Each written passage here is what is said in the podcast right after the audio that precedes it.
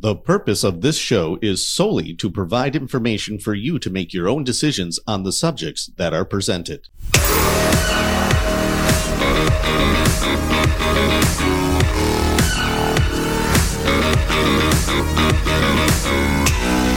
Welcome to the Ben Armstrong Show, folks. So glad that you have joined me. Prophetic wars of the Bible are happening now? Is that what it is? Is it prophetic wars from the Bible? Well, Israel did become a nation, and when it became a nation, that did set up end time stuff. A lot of stuff in the Bible couldn't be fulfilled until Israel had become a nation. So if you wonder why some Christians like freak out over things so much more now than maybe other things that have happened in the past, I don't know, just anything that they point to, you have to understand that if certain things were happening in the past, yet Israel wasn't a nation because it happened before World War II, you'd be looking at the Bible saying, well, we can't even be close. There isn't even an Israel. How can they even have the temple and some of these things be happening? It talks about these wars against Israel. And if it was before World War II, you're like, well, that ain't happening. So a lot of people, I don't know if they brush them off or they think some of the wars mentioned in the Old Testament are things that were already fulfilled. But no, a lot of these wars were prophetic wars in the Old Testament, and they even say they're latter-day wars, wars that are at the very end. And now that Israel is a nation and these wars and the very players, the very nations, the very people that are named in the Bible are the ones doing it. It's their descendants. The Bible will sometimes use the name of what the people or nation was at that time the Bible was written, and they may have a different name today, but we can easily know geographically who the Bible is talking about. So Bill Salus, he's been predicting these biblical wars that lead into the tribulation for years. I saw him like a year ago, way before anything happened with Israel, the war popping up, obviously. And he was talking about these wars that are going to have to be fulfilled pretty soon because he believed they were pre-tribulation wars, wars that are going to happen that lead you into the tribulation. And I'm like, you don't really hear many people go into that or study like things found in Isaiah and Jeremiah and Ezekiel that are end time war stuff. A lot of times when you hear end time stuff, it's just people talking about the book of Revelation. And that's it. When there's lots of prophetic stuff, the whole Bible is really prophetic, but there's lots of end time prophetic stuff in many different books. And sometimes you have to piece these things together and you can start to get a timing of, wait, in this part of the Bible, it says this is happening to this nation. And here it is in this part of the Bible about a different nation, but that nation is named here, and you can see an overlap, and you can figure out, well, these might tie into each other. This leads into that. And you're getting into this. Now, someone who doesn't know the Bible is going to be confused, but someone who has been studying the Bible, studying these things over and over again, eventually, like anything, you become an expert at it. It's not that hard. It actually becomes easy. That's hard for people to understand, but I don't know. It's like you look at a scientist and they're working on something, but if it's something that they do all the time, eventually it's not that hard. It's hard for everybody else, but they're very experienced in it. Bill Salus is very experienced in this. I just like that he would tackle it at a different angle. So even if you don't believe that these wars or this Israeli conflict is going to lead into these wars, you'll still find this interesting. I'm going to get into it as quickly as I can, but I still have to set up that you understand, look, how in the world is this stuff going to go backwards?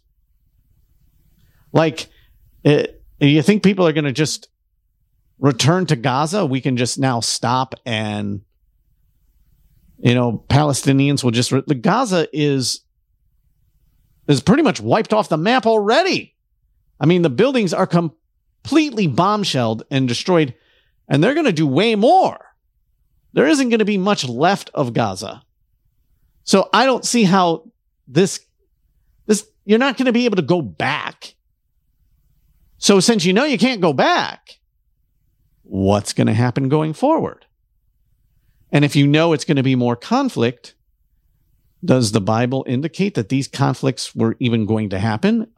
Is this very conflict in the Bible, the one we're seeing right now with Hamas? Well, I can only give you a little bit, but I've seen several interviews of Bill Salus, and he's done it from different angles. This time he's concentrating on Psalms. And so he's going to concentrate there. But he thinks, yes, that this is something that's being fulfilled, and it has been predicted, and it's being fulfilled right now. And he's very monotone when he talks, but I think it's good, because if you listen carefully, you should be able to follow along if you don't know anything about Bible prophecy, because he's just going to generically talk about the nations who are involved. He'll tell you the nations that are named and who they actually are in this day and age. So don't let the monotone make your mind drift. He's not super animated when he talks, but that's okay.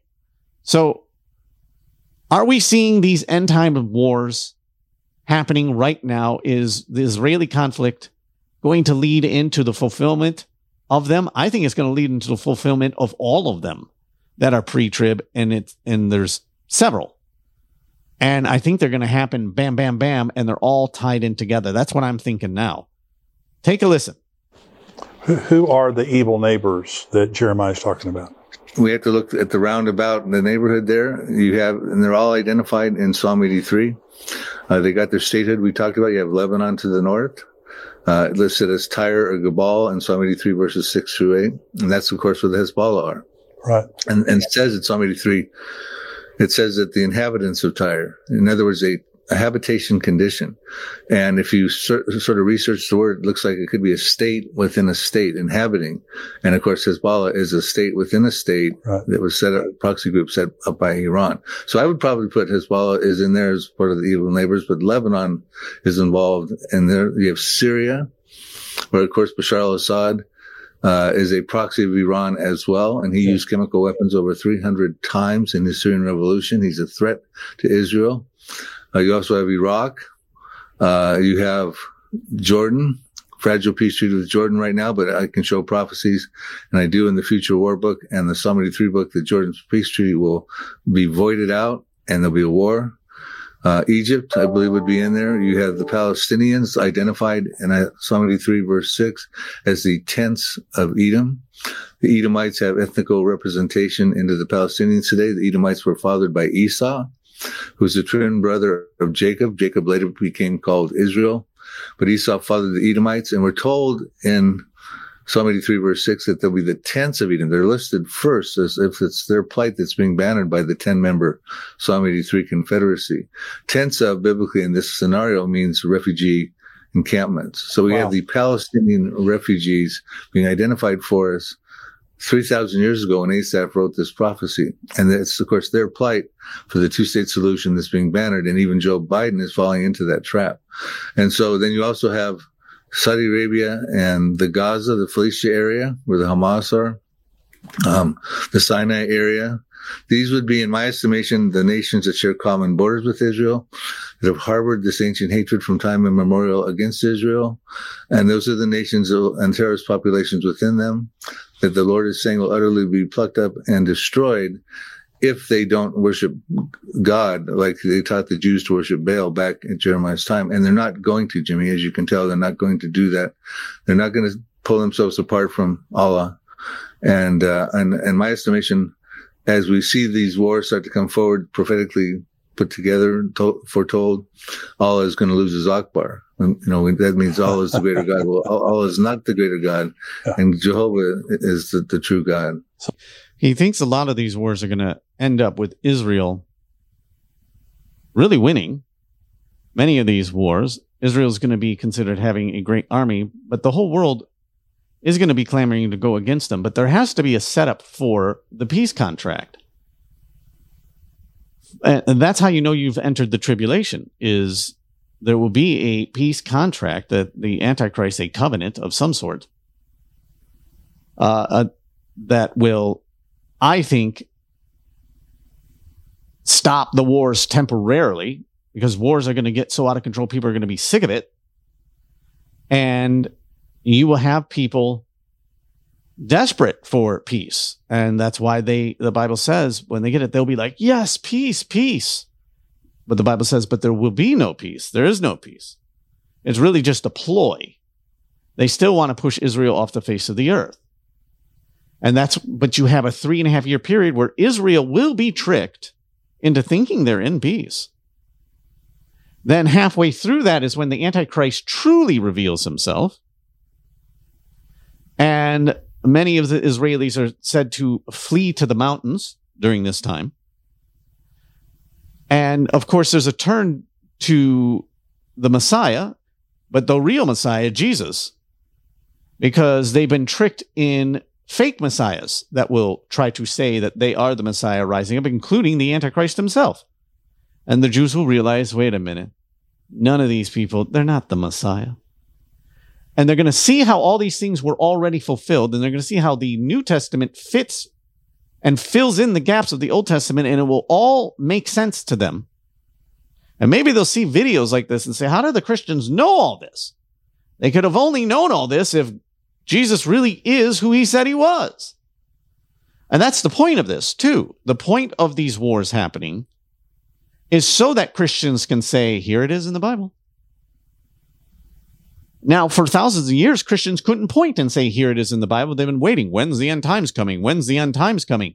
We are clearly in the end times. And you say, well, how do you know you're in the end times now? And it's not another 1,000 years from now. And the people were saying they were in the end times 1,000 years ago.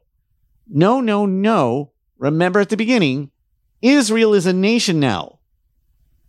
For this not to be the end times, Israel would have to not become a nation again, be scattered amongst the earth all over again. God would then gather them from all the nations of the earth, regather them yet again to fulfill all of this, establish them yet again. That's not going to happen. He's already fulfilled all those things. That fulfillment tells you, you have entered the end times. You know, we're not talking about just the 7-year period. We're talking about the end time period, which is who knows how long. Clearly, we officially entered the end time period when Israel became a nation. That's a marker that says, all right, Christians, you're in the end time period now. Now you can start looking for these end time things in the Bible to be fulfilled.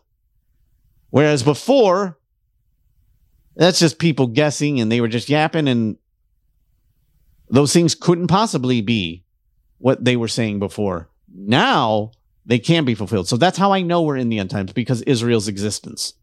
If Israel didn't exist, I would be a Christian telling you, we can't be in the end times. Israel doesn't even exist. How can these end time prophecies come about without an Israel?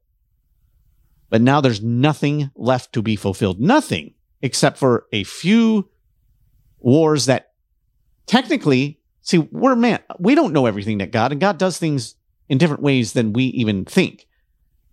Technically, they could be fulfilled during the tribulation. They don't have to be things that happen before the tribulation. It is our best estimate guess. And not everyone will agree with us, but many of us, our best estimate guess is some of these wars are a pre-trib thing that lead you into wanting to have a peace contract happen. And it makes sense, because why does it make sense? Because we're seeing it happen in front of our eyes.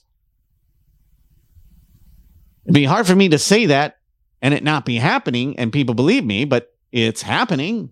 And we're here, and we're watching it. Let me give you more of this conversation. There's a lot. I'm giving you a tiny, tiny fraction.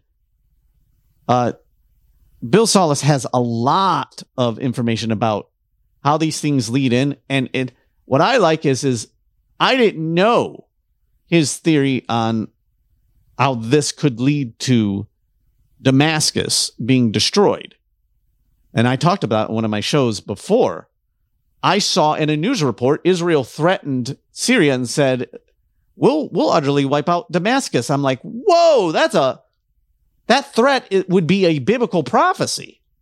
And now I'm seeing him saying how these things could lead into the Damascus being destroyed, how it could lead into the Gog-Magog war. There's all sorts of things that seem to be setting up and could happen very quickly. These are not things that have to be far apart from each other. They can happen quick. So let me get back to what they were saying. So how are they going to be plucked up, Bill? I mean, if God says that these evil neighbors are going to be plucked up, does that go back to Psalm 83? I would turn our attention to Psalm 83, but within Psalm 83, it talks about the goal of the Confederates in the first five verses. It says they want to come together. They form a crafty plan to wipe Israel off the map, to cut the nation off, that the name of Israel can be remembered no more. It says they form a confederacy against the Jewish people, against God's people. God's people. Then it goes on in Psalm 83, verses 6 through 8, and identifies who they are, which we just did, the evil neighbors.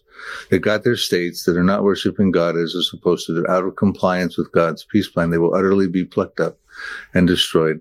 Then Asaph goes on through verses 9 through 18 to conclude the psalm and petitions to God how he would encourage him to respond to this belligerent Confederate attempt to wipe Israel off the map.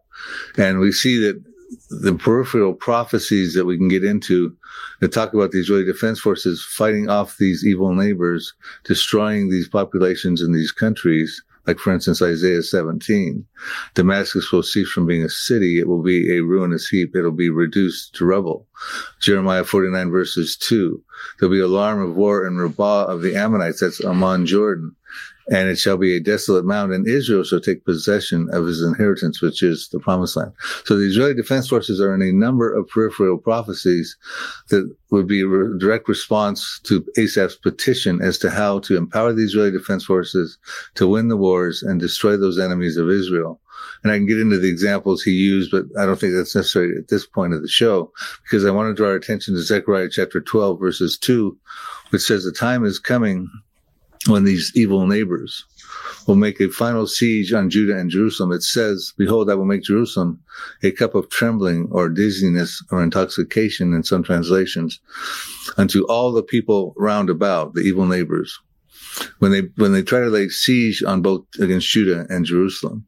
So we're going to find out there'll be a final siege attempt on Judah and Jerusalem. Of course, they think Jerusalem is the third holiest city in Islam, even though it's not mentioned one time in the Quran.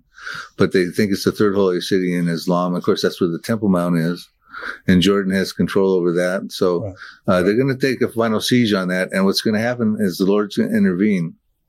And we're told in Zechariah 12, verses 3 and 4 and 5 and 6, that the Lord is going to intervene supernaturally. He's going to level the playing field. I get into the things that are going to happen. If time permits, we can go over them in this show. Yeah, but time doesn't permit for me.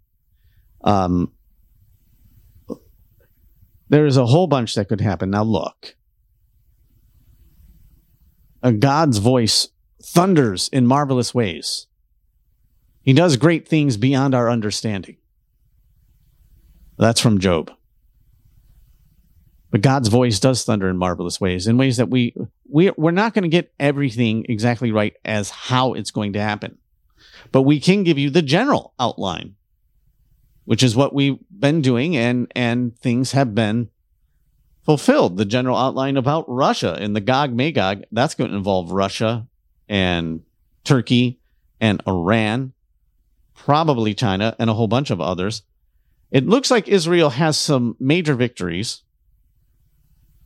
Eventually, I don't know, but we get to the point where something drastically changes. I think it's the destruction of America. That's what I think. I think you can then start to tie in Revelation 17 and 18 and know that that is something that happens before the tribulation, because in Revelation 17, it talks about the 10 horns on this beast that's carrying this woman, a nation. They haven't received their crowns yet. It's the one world government.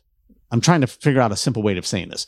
The one world government is forming, but has not received its crown. It hasn't officially formed. And it's going to destroy this economic hub of the world, totally change the entire world. The world's going to mourn because who's going to buy their goods? Who's going to buy? That's in Revelation 17 and 18. Oh, who the heck could that be? That there's some Christian nation at the end time that is the wealthiest nation, and it's buying all the world's goods. The world hates this nation. This nation is drunk on the blood of the saints. It's in a drunken state. It's not aware that it's going to be destroyed. It has a surprise attack, and it's destroyed. You tell me who that is. But the thing is I used to not know the timing of this. Then I finally understood. There's two places in the Bible that tell me the beginning of chapter 17 about how they have not received their crowns. So that tells me that's probably a pre-trib.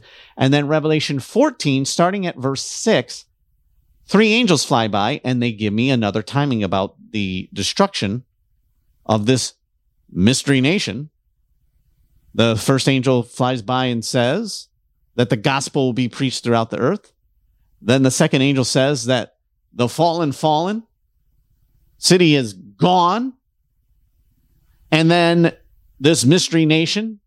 And then a third angel flies by and basically says, do not take the mark of the beast, which tells you between when the gospel is preached throughout the earth and the mark of the beast, this Christian super rich nation is going to fall. Has the gospel been preached throughout the earth? I think yes. Has the mark of the beast occurred? Well, absolutely not. It has not occurred. We know the technology is there, but it has not occurred. So we're in that window. But that window could be huge. I don't know how big the window is. But what could set all of this up? You have this conflict in Israel. They want to get after Israel. But these nations of the world realize, you know what? If they struggle with Israel and Israel's winning, they're going to start to say, it's like we always said, the great Satan America. You got to get rid of that great Satan America before you get Israel. That will be their common sense attitude. And that would fit with this destruction of this mystery place. And you can see how it would tie in that they struggle with Israel, realize, look, let's get rid of this America and the Western world, and then we'll come back to Israel, and then we'll get them. That's the way it seems to be setting up. I'm going to run long. I got to go. Jesus is the way, the truth, and the life. No man comes to the Father except through him. I love you guys. I hope I helped you today and not confused you. See ya! Hey guys, hit the subscribe button right now. Hi, I'm Alan Keyes. I'm the host of IMTV's daily talk show about news and events in America. And I want to say a good word for the New American Magazine. Not only because Alex Newman has joined us as somebody who is periodically hosting a show, but because New American Magazine represents an alternative media that is willing to tell people the truth. With so much fake news spreading about, and the fact that right now this country's in an existential crisis, we remember who we are and where we come from and what our principles are, or we die. Reading New American Magazine can keep you up to the minute on the issues that are challenging us as a people and on which that survival hangs. You can check it out and subscribe at www.thenewamerican.com.